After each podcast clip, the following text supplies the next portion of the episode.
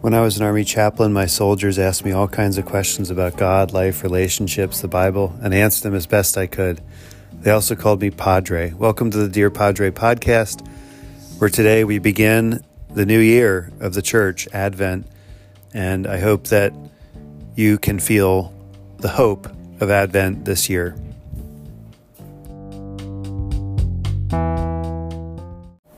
Jesus said in those days, after that suffering, the sun will be darkened, and the moon will not give its light, and the stars will be falling from heaven, and the powers in the heavens will be shaken.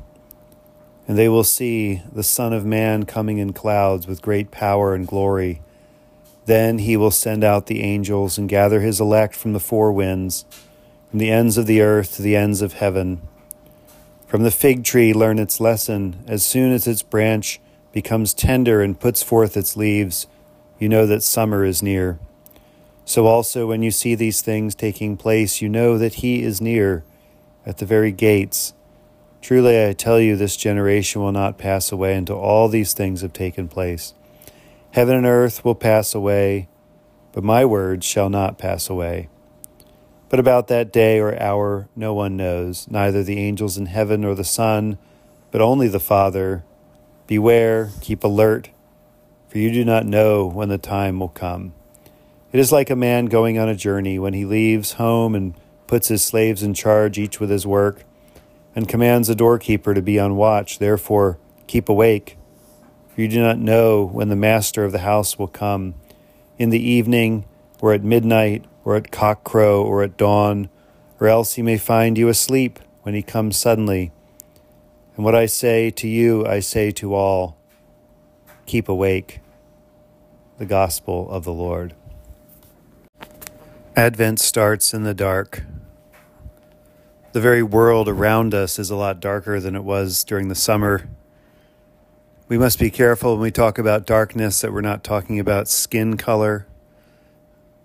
We are talking about both the quality of light in the air in the atmosphere from the sun or moon.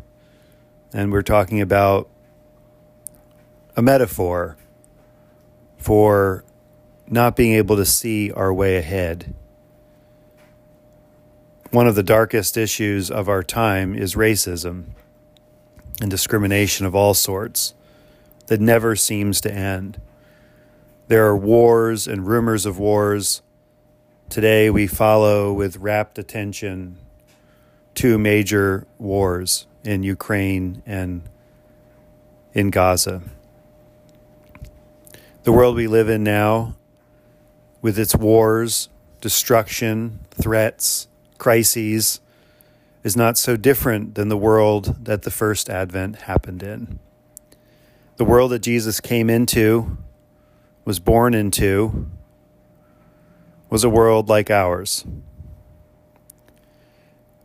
And when Jesus came for the first time into the world, very few people recognized what was actually happening. And the danger is that this could happen again. We could not see it. We might not see it. We might not recognize it. We might not recognize Him. There is darkness in our world for sure. I don't need to tell you that. There is darkness inside of us as well. And I don't know where it all started. We can blame it on the apple, on the snake, on Adam, and of course, most importantly, as we often do, on Eve. But there's something inside of all of us that causes us to look for love in all the wrong places. There is something inside of all of us that wants good things much faster than they are made to arrive. So we take shortcuts and we get cut short and we suffer for it. We suffer from the darkness in others too, their power over us and our inability to escape. The damage that one human life can do to so many is seen on crime shows and on the TV screen but also in our own personal lives. We know how the struggle of one person can affect so many others. There is darkness around us, there is darkness inside us. And when we have this awareness of what's happening in the world and inside us, we can lose hope. Optimism is different than hope. You, you know an optimist from a pessimist from how they show up for things. Optimists come late for everything. They really do think that everything will work out. Everything is working out. Pessimists show up early, way too early for things. They know that things are going to fall apart, and so they have to be there to watch it happen. But hope is not optimism. Hope is not optimism. Hope does not believe that everything is good. It doesn't always even believe that everything will work out. That's not hope, at least hope for Christians in Advent. And this is the limits of the progressive position. And I think I've been trying to explore this in the last year or so what the limits of progressive Christianity really are. Is our church, my church, the progressive Christian church and all its multifaceted forms and functions, is there a limit to where we are as Christians in that? Are we just the Democrat Party or the DSA at prayer, a Christian version of some political movement? And there's certainly overlaps to progressive Christianity and the Democrat Party and the other parties that are progressive and um, lots of labels here that I probably don't fully understand. Is there a limit, though, to it? Is there a line at which Christianity will always cross the limits of what is progressive. And I think here in Advent we can see one of these lines a place where progressive belief that things will get better and better if we work harder, become more educated, change the laws, cause do reform work, that things will get better and better and better.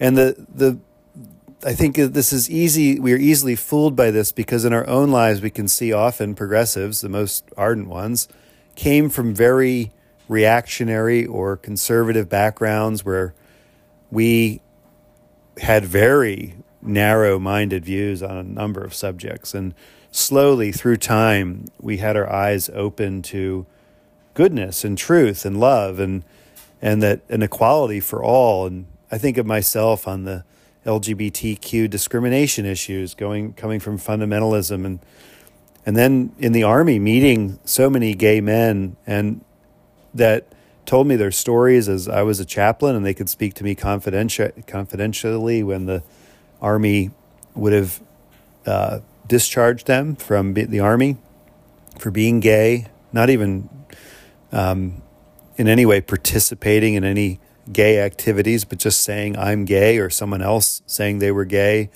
was enough evidence to dismiss them from years and years of service with nothing. Um, horrible discrimination that was happening there. And they told me their stories, and that changed my mind about so many things in that relate those relationships of hearing the stories and and understanding that, and then reading the scripture and trying to figure out what what I believed as a person on that issue. And I've just summed up like a lot of stuff in my life, so probably not accurately, and there's more to the story there. But I can see in my own life becoming more progressive on that issue because of my own journey and experience. And the problem with that is that not everybody's on that same journey. Some people went from being progressive to being uh, very anti LGBTQ. Some people are starting in different places. Some people are still back in the stage that I was in. Not everybody is growing. Not everybody is learning. Not everybody is progressing. Although we hold out hope that people will become more loving and more caring. So that's sort of the limits of the, the, the myth of progress in the world. Obviously, I talk about Soren Kierkegaard a lot. This was one of his big objections to the progressive movements of his age that people just don't get better and better and better and better until we reach this utopia state of perfection. There is something wrong with humanity that is very clearly delineated in the Christian tradition and in Scripture, in that there's something wrong with us. No matter how hard we work, how hard we try to eradicate the, the issues that drag us down as a species, we seem to have a way of returning to them. The 20th century was an era of such progress. And I heard someone the other yesterday, Friday, say, two days ago, Friday, say that their their mother witnessed the, or their grandmother witnessed the the horse buggy to the to man on the moon, and and that's true for the 20th century. We also created weapons that could destroy entire cities. We who have grown up with this nuclear warfare know that that's just a fact of life that huge cities could be destroyed with with missiles coming from outer space. But this was a new reality for humans when it happened the movie Oppenheimer sort of details the moral issues around that and and this was the 20th century also this time of great progress of health for healthcare and all lots of other things was also a time of great opportunities for destruction and potential. And many had died. Many, many died young. Many died in collateral damage. And many are still dying in the wars that seem to keep popping up in a world that seems to have moved beyond war, or we thought maybe we would. All I'm saying is that the Christian account of humanity, the Christian account of reality, is not inherently progressive, even though we strive to reform, to purge, cleanse. These are all words used in Scripture to root out the destructive elements in the world around us, in politics, in our government, in our churches, in our homes, all those sorts of uh, oppressive, oppressive regimes and oppressive uh, personalities and all those things are bad for us and bad for people. And so we want to progress beyond that, our own narrowness of mind and bigotry and hatred and all those other things. And yet we do so with this knowledge that that there is there that if we cling to the, the hope of progress only, we have lost the Christian story. Christianity is hope in a person, not in a program, not in an educational system, not in a personality or anything like that, other than the personality of Jesus Christ. He is the one that, and this will always cut across the grain of a political movement because ultimately we follow a person that and he becomes the reason why we do things and don't do things. This is uh, what we are reminded of in Advent that we are humans that struggle, and we struggle uh, just with everything, including the very darkness that comes at this time of year because of the tilt of the sun and where we are in outer space around the sun. Humans have always struggled at this time of year. Uh, we know that the days get shorter and the nights get longer and colder and that is a time of great risk for ancient humans and even modern ones as well. There's less food, there's less safety. Uh, getting through the winter wasn't just about seasonal affective disorder and depression, it was about starvation, having enough food to get you through. The cold in your bones really gets into your bones in a world lit only by fire. They needed hope and they needed to trust in God or the gods so that the sun would come back. And it happens to us. I get sadder in the winter, especially when I used to live up north. Uh, Texas really helps with that a lot as we've had these beautiful days here. and I also think that the Christmas spirit makes us sadder sometimes. When you're smacked in the face by how imperfect your family is compared to all the others that you see on TV, in movies, driving in cars, and at Target. Real life is not a Christmas card. When you think of your story and your life and all the expectations for the holiday season of which relative won't show up and which one won't be there and might you might be alone or maybe you'll go to some friend's house for the celebrations and feel even more alone because it's their family that's being celebrated. These are all very real things that happen this time of year to all of us. Real life is not a Christmas card. It is a story of death and resurrection.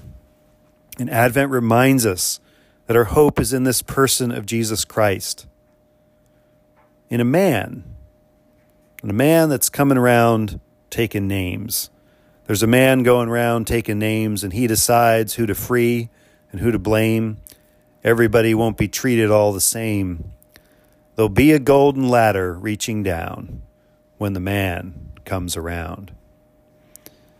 The hairs on your arm will stand up at the terror in each sip and in each sup. Will you partake of that last offered cup, or disappear into the potter's ground when the man comes around?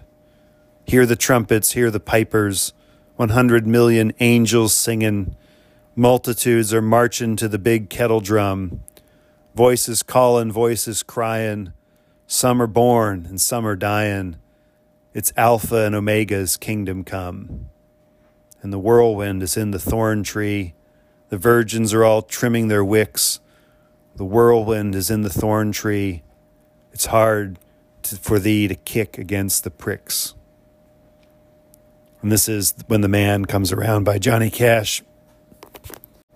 Check it out on YouTube now, if you can. When the man comes around, this is the moment of justice for the world.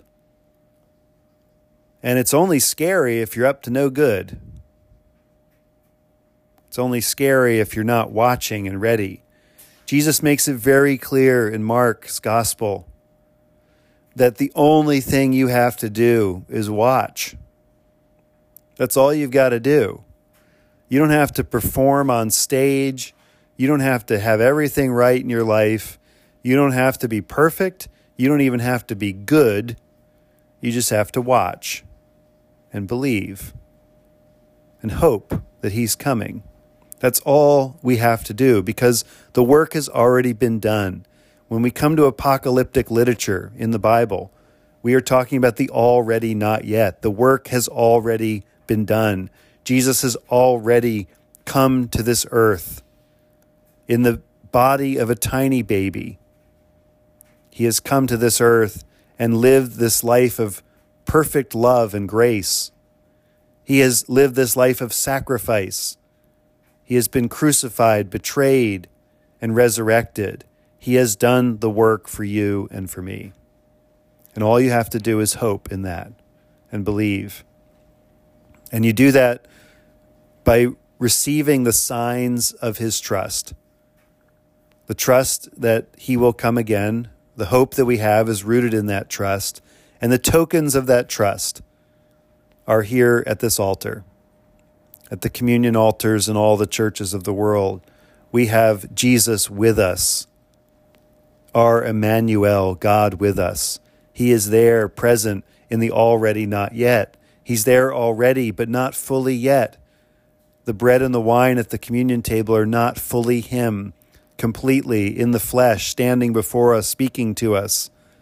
He does speak through those, those elements. He does show us through those signs who He is, but that's not the full yet that is yet to come. That is still on the way. He is still on the way. There's a man coming around taking names because he loves us.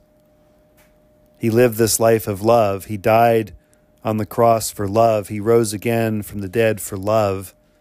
And He wants us to enter into that love, to be like Him, to love the world, to love each other, and to hope. Advent begins in the dark, and the dark in your life that you can't seem to shake this time of year. Is the perfect opportunity for the light of Christ to shine in.